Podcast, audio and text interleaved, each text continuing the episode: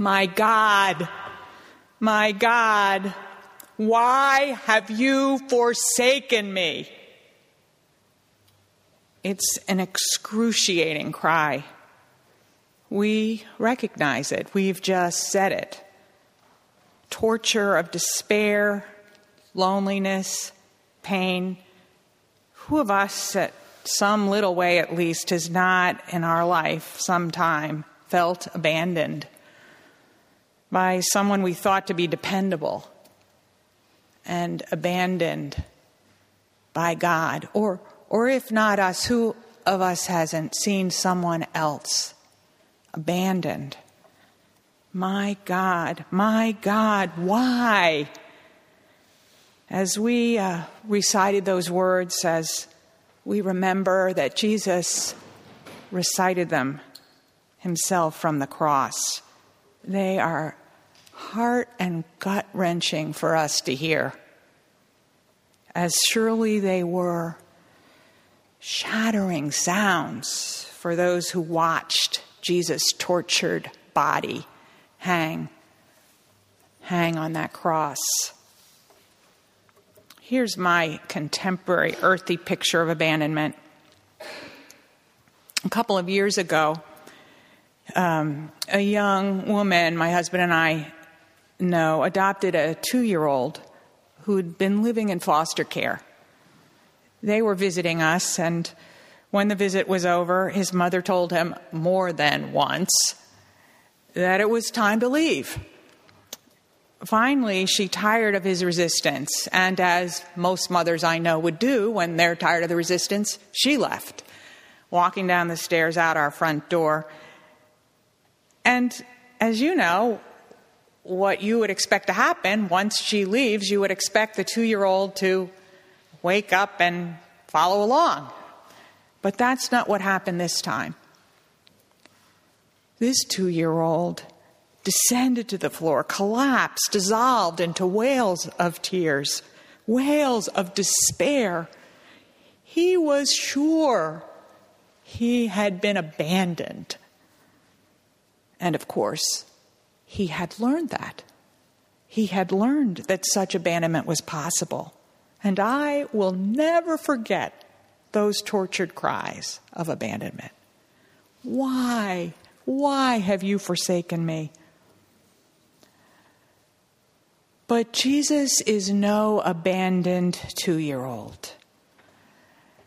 And his upbringing taught him very different lessons Jesus, 33, had never, never known anything but love and care from his earthly parents and even more from his heavenly father.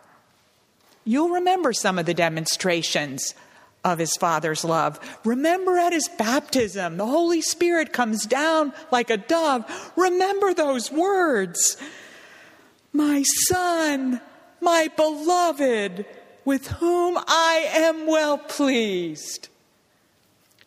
Day after day, Jesus had conversations with his Father. The gospel accounts recorded, record them almost offhandedly. As was his custom, early in the morning, off he went into the desert or the wilderness. He went off for these heavenly tete a tetes.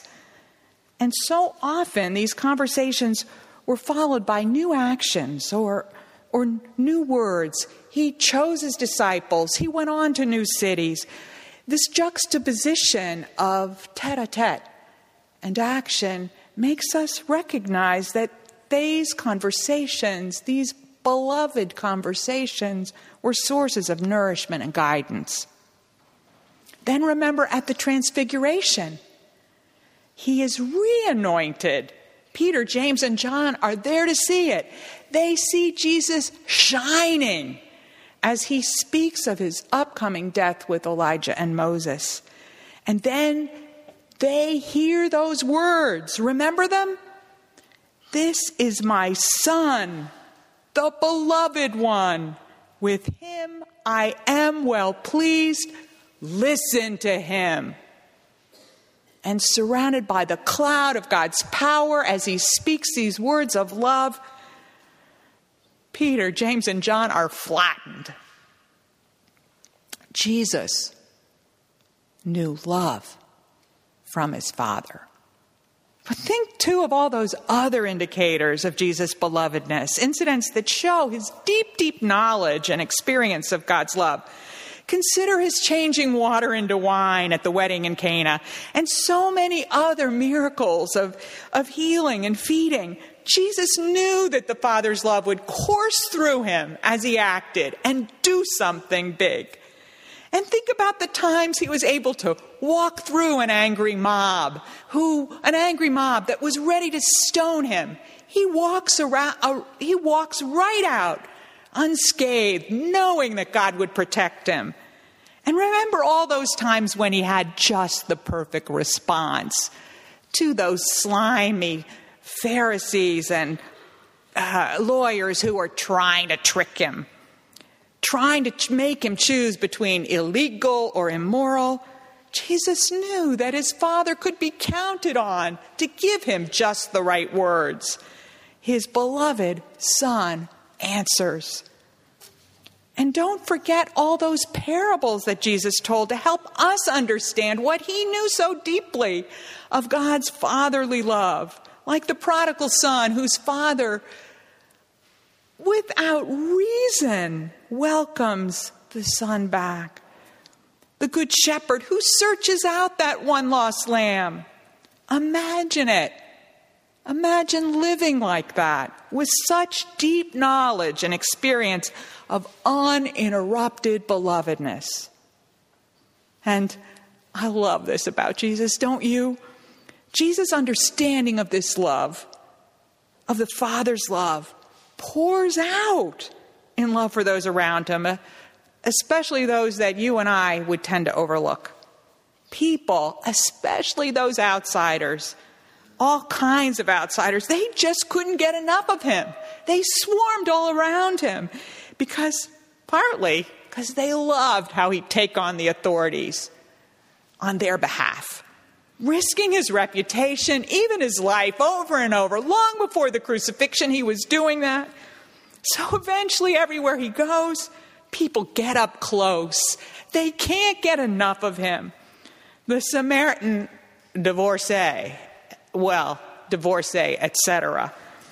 The ostracized tax collector Zacchaeus and Matthew the Canaanite woman who begs for her daughter, the whores, the blind, the lepers, the blind, the lame, the bleeding. They just couldn't get enough of him because they felt it. They felt that love. They felt that love that Jesus knew from his Father.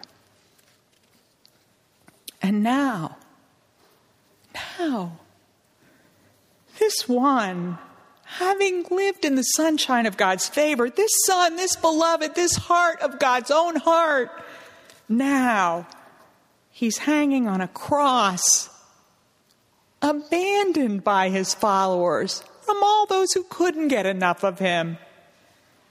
Abandoned, and abandoned seemingly by God Himself.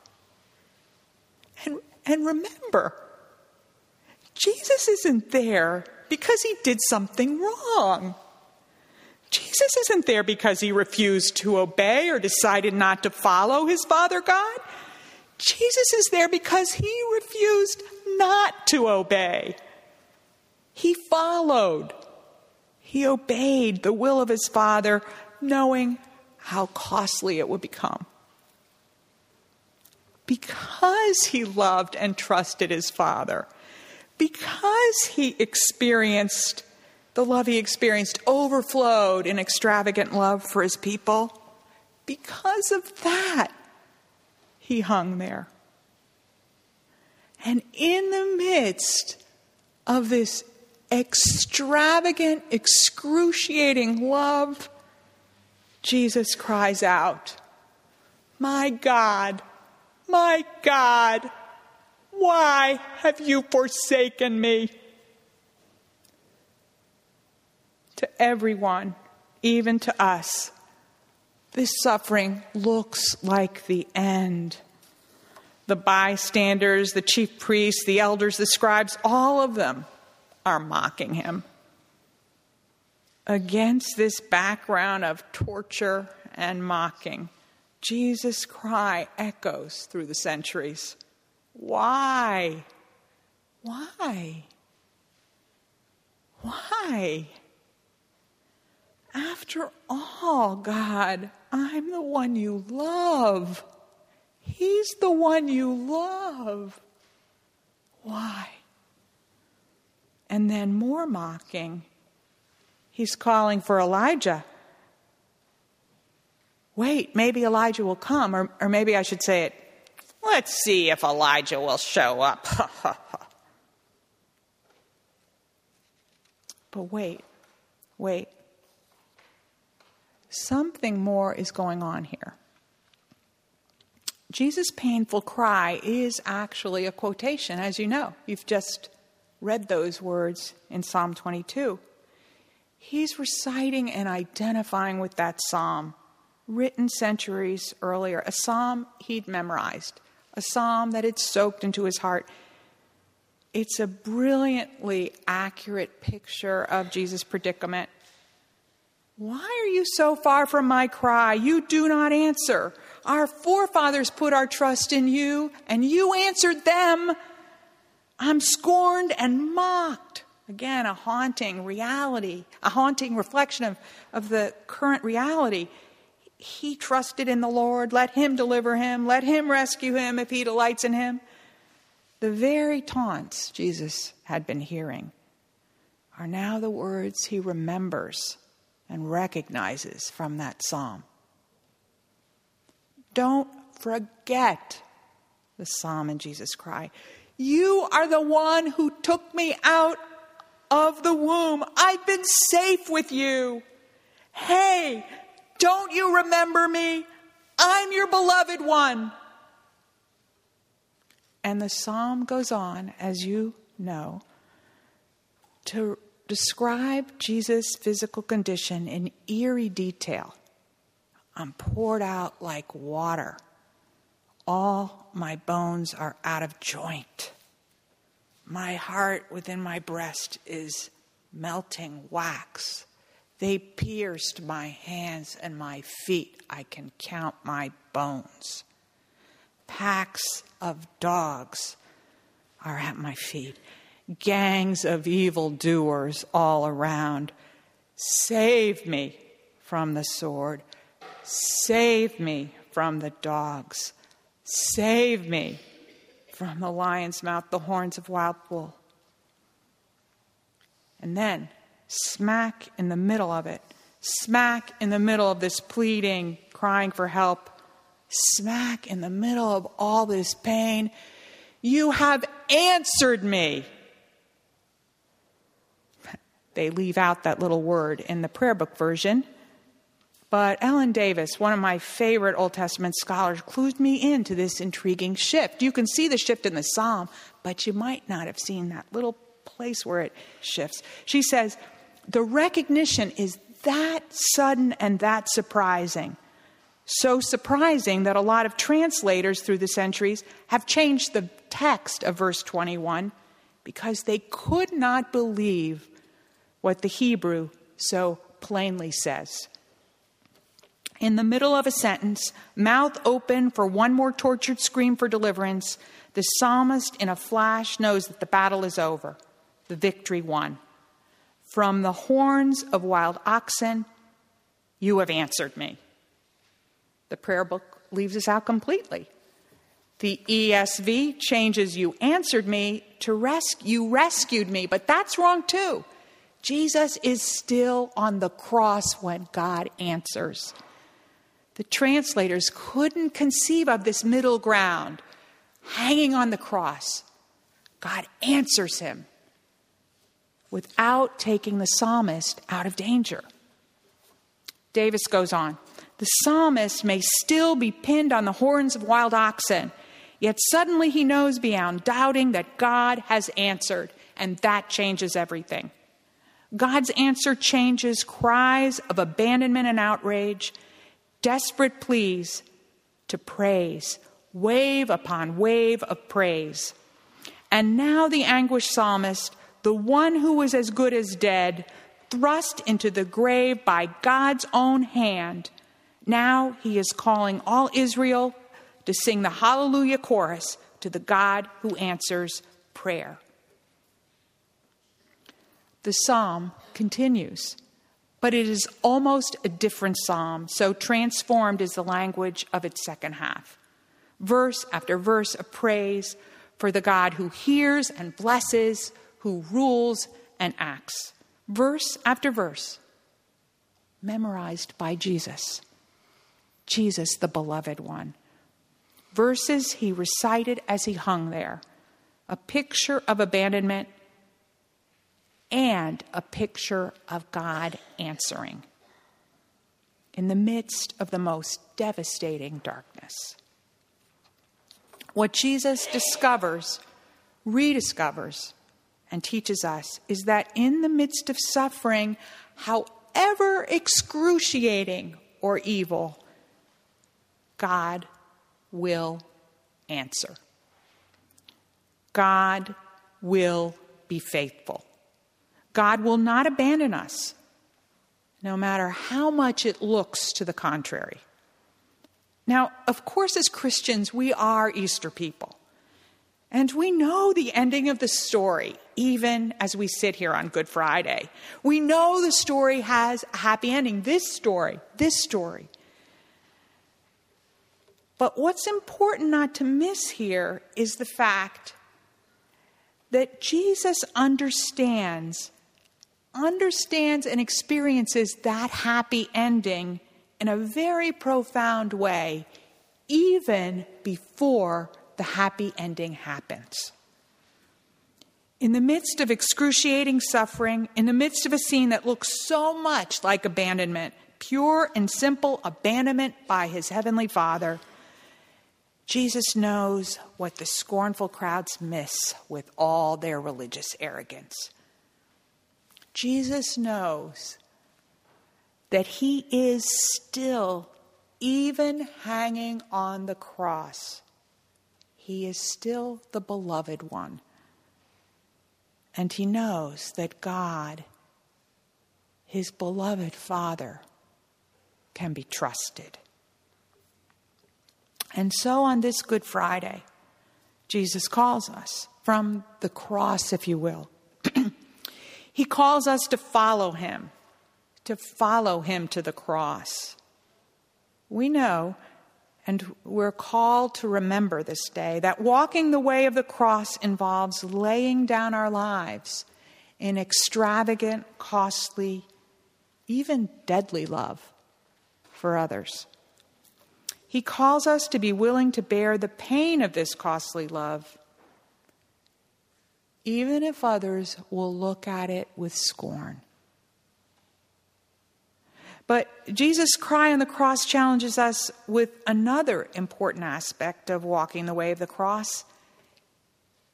He calls us not to forget that even in the midst of excruciating sorrow and pain, God, our Heavenly Father, has not abandoned us, however much it looks to the contrary. My God, my God, why have you forsaken me? Becomes, on the horns of wild oxen, you answered me. And finally, they shall come and proclaim his righteousness to a people yet unborn, that he has done it.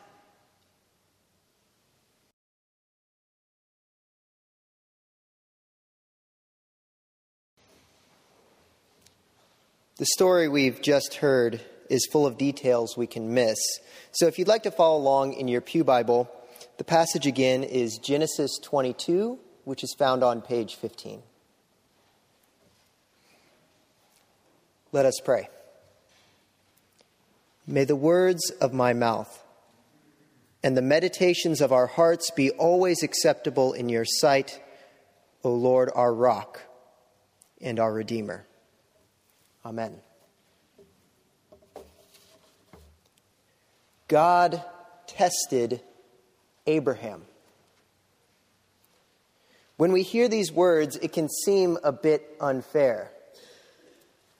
We might even have a visceral reaction to the God of the universe putting humans to the test. And this isn't just some innocuous test of Abraham's faithfulness. God demands that Abraham slaughter his only child.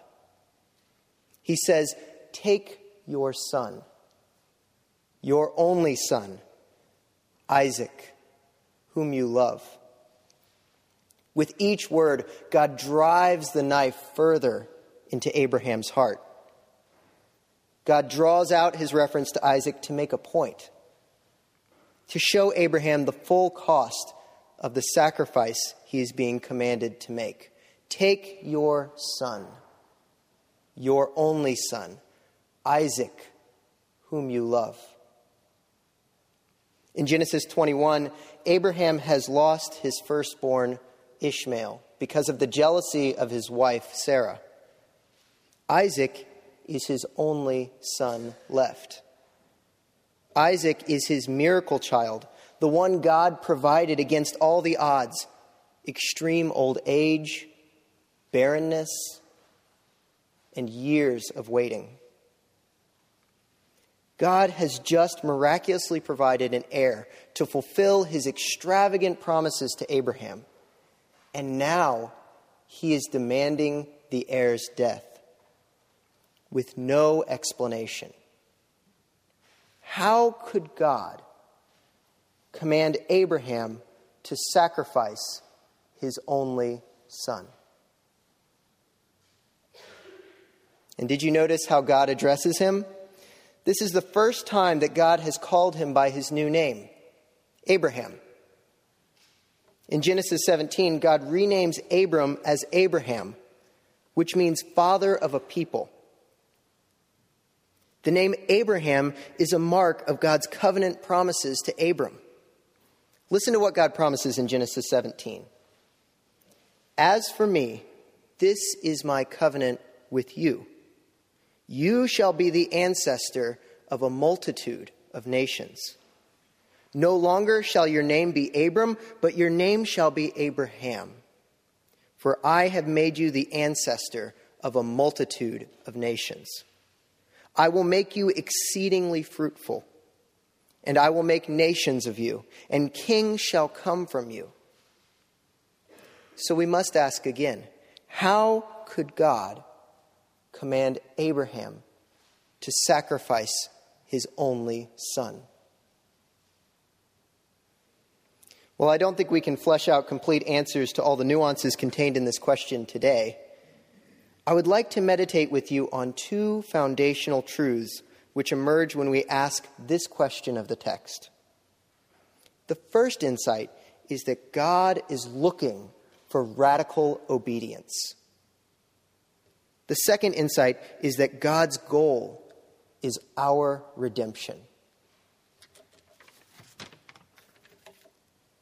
When we look at the narrative of Genesis 22, the writer provides us no, um, no comforting thoughts, no reassurances.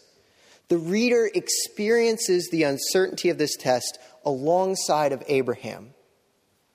We don't even get a window into Abraham's thoughts and feelings.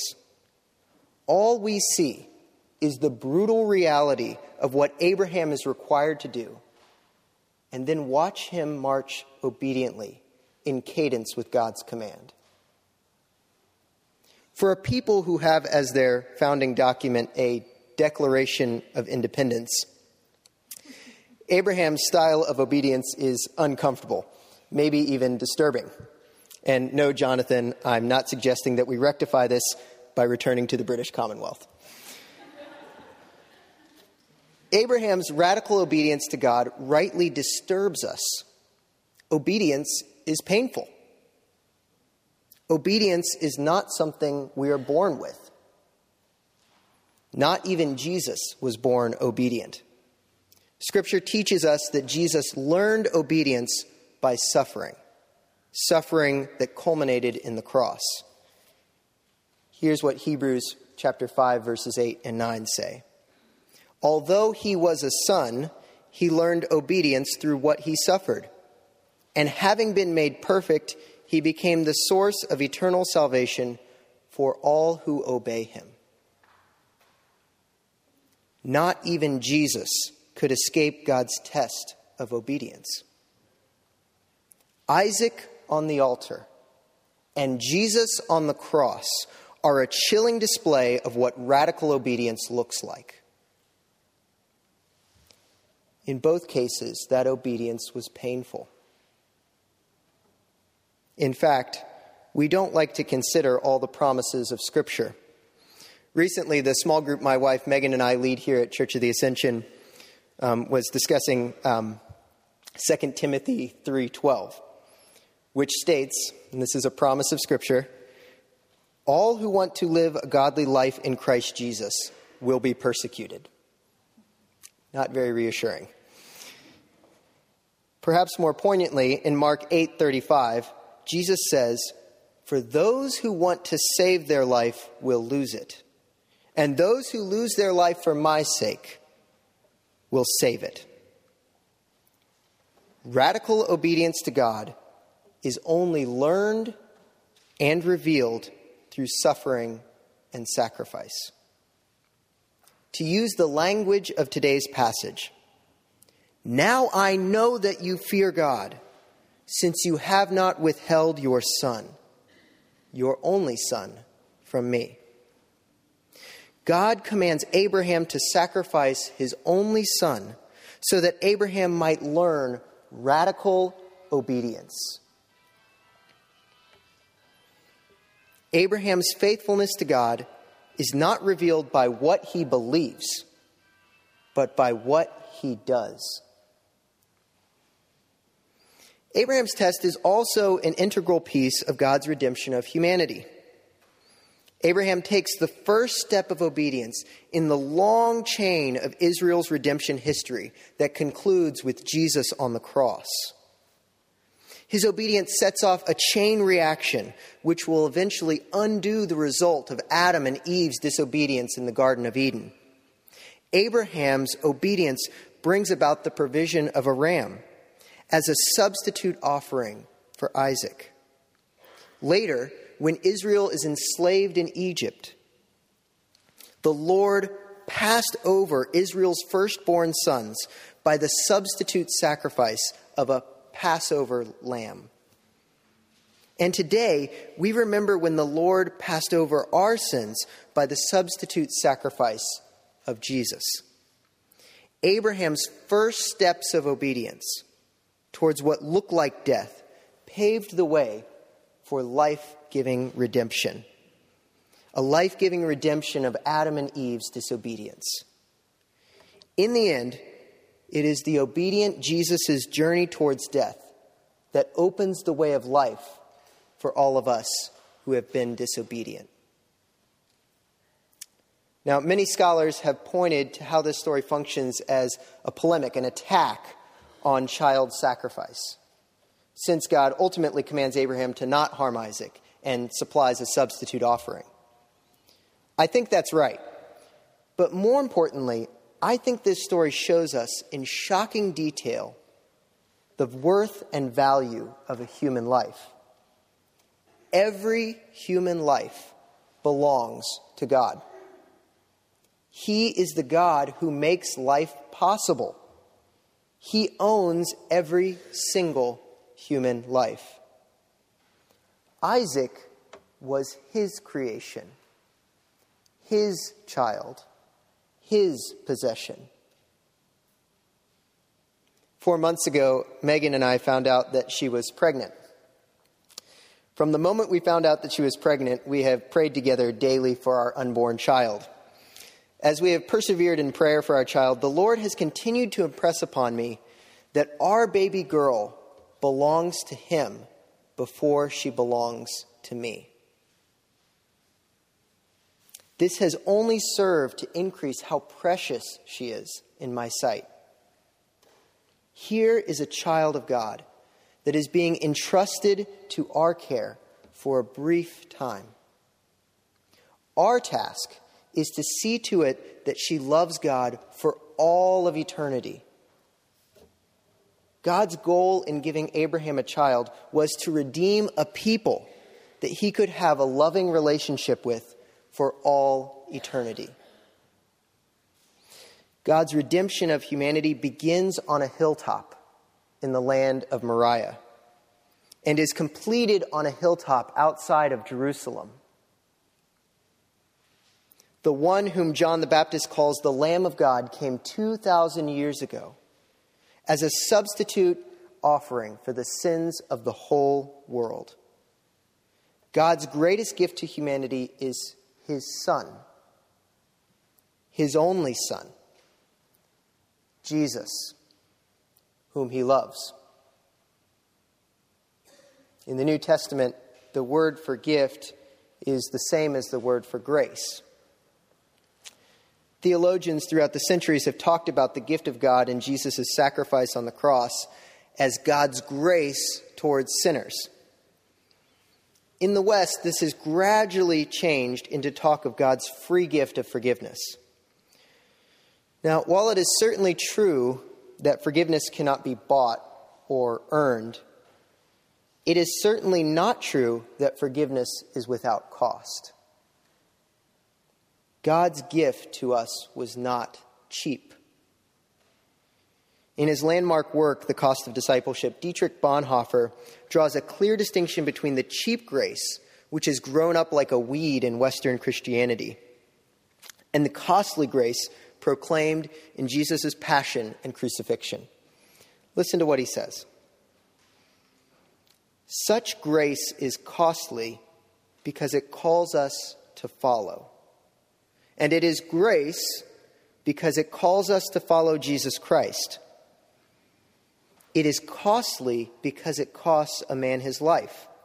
And it is grace because it gives man the only true life.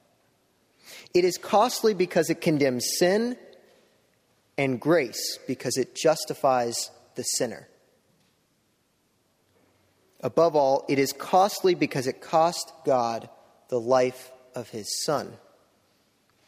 Ye were bought at a price. And what has cost God much cannot be cheap for us. Above all, it is grace because God did not reckon his Son too dear a price to pay for our life, but delivered him up for us. When we look at Jesus on the cross, we see the costly grace of God on display. We see a fulfillment of the radical obedience of Abraham. We see a radical call to costly obedience and costly redemption. My sisters and brothers, are you prepared to respond to this call to radical obedience? Are there things God is asking you to do that seem too painful to even contemplate? Will you learn the radical obedience of Abraham and Jesus and obey God even when it hurts? In other words, will you walk the way of the cross with our dear Lord Jesus Christ? As we step forward in our call to radical obedience, we can do so trusting in the goodness of God. Like Abraham, we can trust that what God's command, what God commands, will be far better than what we would command. At the end of the day, God does not require Abraham to sacrifice his son. But at the end of Good Friday, the people of God demand the sacrifice of God's Son, shouting, Crucify him! Crucify him! Friends, Christ our Passover is sacrificed for us. Take up your cross and follow Jesus. Amen.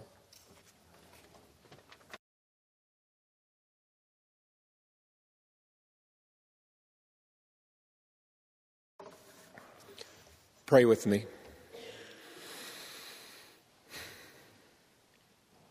Father, may your Holy Spirit be with us during this time. Speak through me. In Jesus' name, Amen. I'm going to begin this meditation with a poem entitled Christmas Morning, M O U R N I N G. And don't panic, I haven't got the wrong holiday. It's by Vassar Miller. On Christmas Day I weep, Good Friday to rejoice. I watch the child asleep. Does he have dream the choice the man must make and keep? At Christmas time I sigh for my Good Friday hope. Outflung the child's arms lie to span in their brief scope the death the man must die. Come Christmas tide, I groan to hear Good Friday's pealing. The man, racked to the bone, has made his hurt my healing, has made my ache his own. Slay me, pierce to the core with Christmas penitence, so I, who newborn soar to that child's innocence, may wound the man no more. I love Vassar Miller. The depth of her faith is reflected so well in her poetry, but at a great cost. For if you're unacquainted with her, she lived her life with cerebral palsy that caused her immense pain daily. She was not an idealist by any stretch, but out of her suffering, she managed to carve some very beautiful poetry. And as I reflected on Good Friday, I first thought of her poem. And, and then I thought of the first time I had a Holy Week experience in an Anglican church. I just started attending St. Mark's Church in Geneva while at Wheaton and fell in love with the liturgy. But the first time I went through Holy Week, I really got it. I remember being overcome by all this imagery and thinking, wow, this is what it must have been like for the disciples. And today, as we meditate on Good Friday, I want to steepen that a bit. I want us to imagine it. What must it have been like for the disciples and for Jesus? Why did he do it? What did it mean for his followers then and now? Let me paint a few scenes for us to think about together. But we must be quick, for the day is lengthening, and an interminable darkness is looming over us as evening approaches. Walk with me. This week, we've been reminded of the frenetic whirlwind in Jerusalem during this particular Passover. The city is more crowded than normal, with visitors from all around the world only adding to the frantic and chaotic whirlwind. Talk has spread of another Messiah for Israel. Crowds careening their necks to have a view, and the strong hand of the army trying desperately to keep a lid on this powder keg before it breaks into total anarchy. And in the midst of this noise is the first image I want to look at. The scene is from the Passion of the Christ, and though it's admittedly a little extra biblical, it's nevertheless compelling. The scene in particular that I'm thinking of brings me to tears every time I see it. It's the place where Jesus, under the weight of his cross, stumbles. And Mary, his mother, has been madly scampering through the back streets, trying to get near her son again, trying to get through the crowds. And seeing him falling, she has, just for the briefest of, of moments, this memory of when he was a child and him falling down, and her mother's heart just wanting to go in and swoop him up and give him solace. But the dream, her reverie is broken as she refocuses on the man before her, falling under the immense weight of this cross.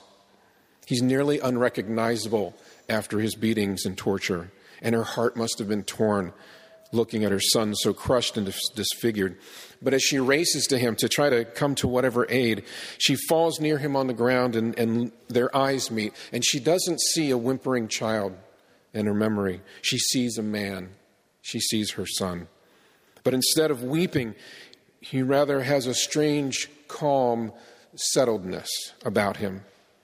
And he looks up at her under the weight of this cross and says, See, mother, I make all things new. Push pause on that image. See, Mother, I make all things new. The next scene comes as we consider the man, this teacher, this rabbi, who now has gone in one brief week from being hailed as the Messiah with the pomp and, and admiration of the crowds to being the one drug out late at night, handed over to the Roman authorities. Pilate agrees to flog him in order to keep peace with the Jewish leaders. because the last thing he needs is another Jewish uprising. But in the midst of this, we see Jesus' focus and resolve. A crown of thick, sharp thorns is woven and beaten into his scalp, his beard being pulled out, his face being spit on and beaten, and his back being shredded and cut mercilessly by the Roman scourge. And he doesn't back down. He bears his cross through the streets of the town where he taught in the temple. And along the way, the same crowds are now in a state of mocking, condemning, spitting, throwing things. And he falls under the weight and has to be helped back up, but he keeps going. He doesn't fight back, he doesn't retaliate. And in the midst of this, he is not only being ridiculed, he's also left alone and friendless. His disciples have all left him. And now they've sidelined themselves. They're holed up in some room somewhere, afraid, confused, under distress, wondering what the Jews or the Romans might do to him now that they see what they're doing to Jesus. And, and wondering in their minds, we thought he was the one. We, we thought he all the miracles. What, what do we do with this? So, what is Jesus doing? He's doing something new. He's doing something unheard of and undreamt of. Even though the prophet Isaiah had predicted it 700 years before, and the details are sobering. Listen to the similarities. Isaiah 50 I gave my back to those who beat me, my cheeks to those who plucked my beard. My face I did not shield from buffets and spitting. Because the sovereign Lord helps me, I will not be disgraced. Therefore, I have set my face like flint, and I know I will not be put to shame. In Isaiah 52, just as there were many who were appalled at him, his appearance was so disfigured beyond that of any man, and his form marred beyond human likeness. And what we read in Isaiah 53 despised, rejected, a man of suffering, and familiar with pain. Surely he took up our pain and bore our suffering, yet we considered him punished by God, stricken by him and afflicted. But he was wounded for our transgressions, he was bruised for our iniquities. The chastisement of our peace was upon him, and with his stripes we are healed. The truth is, this day we're in is his passion. And more specifically, we are his passion. His passion was to once and for all take the punishment for sin, our sin, your sin, my sin. And he's taking that upon himself. He's taking our punishment. He's taking our hell. He's taking our separation from his Father on himself. And when he says, My God, my God, why have you forsaken me? He's not a good teacher who was misunderstood by the religious leaders of his day. And he's not a prophet gone amok that needs to be punished. He's the Son. He's the Son of the Most High, asking his Father, Why, Daddy? Why must I do this?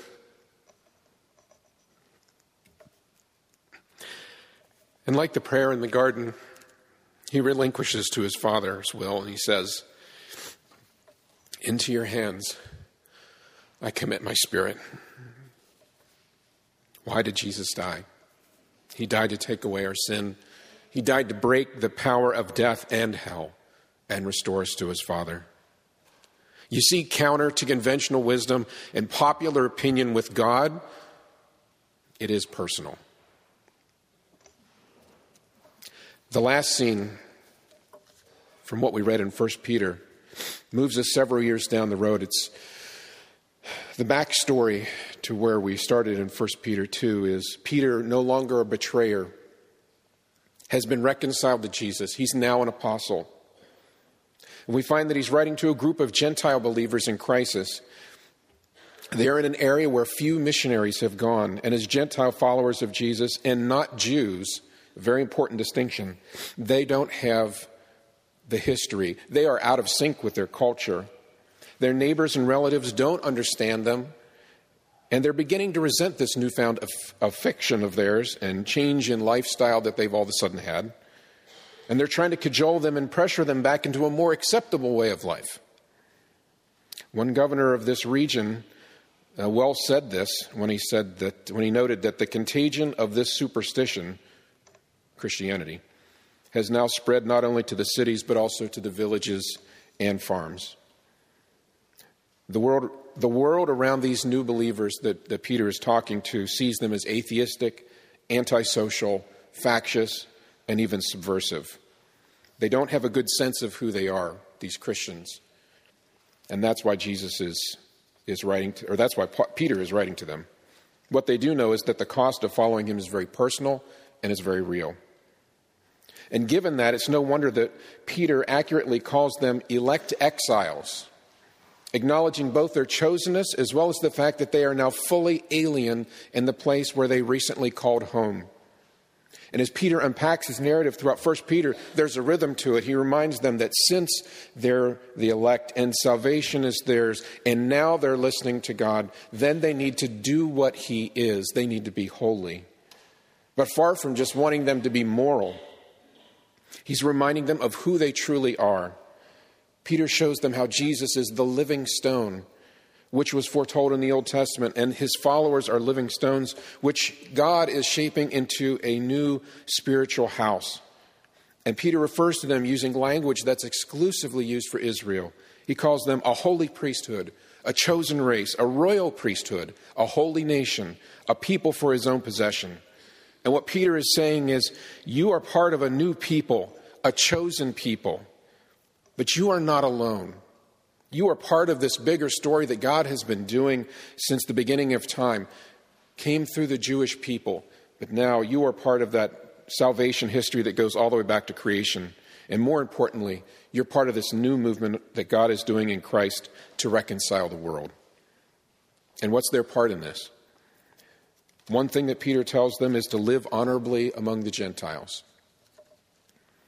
And how does that get worked out? Well, the, the way that it gets worked out, as he goes into later in uh, chapter 2, is something that the world would never have suspected. He says, Be submissive.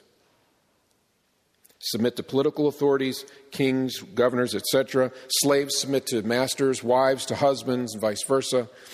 And at first blush, at first blush, this may seem like a recipe for disaster. For, but if you consider a slave someone who is at the lowest end of the totem pole. They don't, they don't uh, have any power. For them, it's actually a breath of fresh air. Let me tell you why. Peter is saying that even though you may feel powerless, if you willingly submit to God, you choose to submit to God, even in your lowly state, God can use you to influence people, no matter where you are. And of course, the grand example is Jesus who submitted himself to the Father. He didn't try to take things into his own hands because he trusted that God would make it right. And in closing, let me offer two thoughts. First, this fancy podium up here, this stuff, this is not the church. You, me, we are the church. We are built with material that can't be taken in any court case. We are living stones cut from the stone that the builders rejected. And we may be facing a lot of tumults, but friends, we have a lot of friends throughout history and frankly throughout the world that are already experiencing such things. God is at work in us. We are his church. Let us live honorably among the Gentiles. And secondly, you may, you may believe this story of Christianity, of Jesus, you may not. Uh, the only thing that I can tell you is that when I was a child, about six years old, I asked Jesus into my heart. And it didn't really mean a whole lot. My parents weren't very active in church life. But later on in life, I encountered a God who knew me and who loved me and who so wanted, uh, who so loved me that he bothered to take the time to want me to reconcile with my Father, because in reconciling with my Father, he reconciled my Father to himself. I know the Father's heart. I know because of the passion today.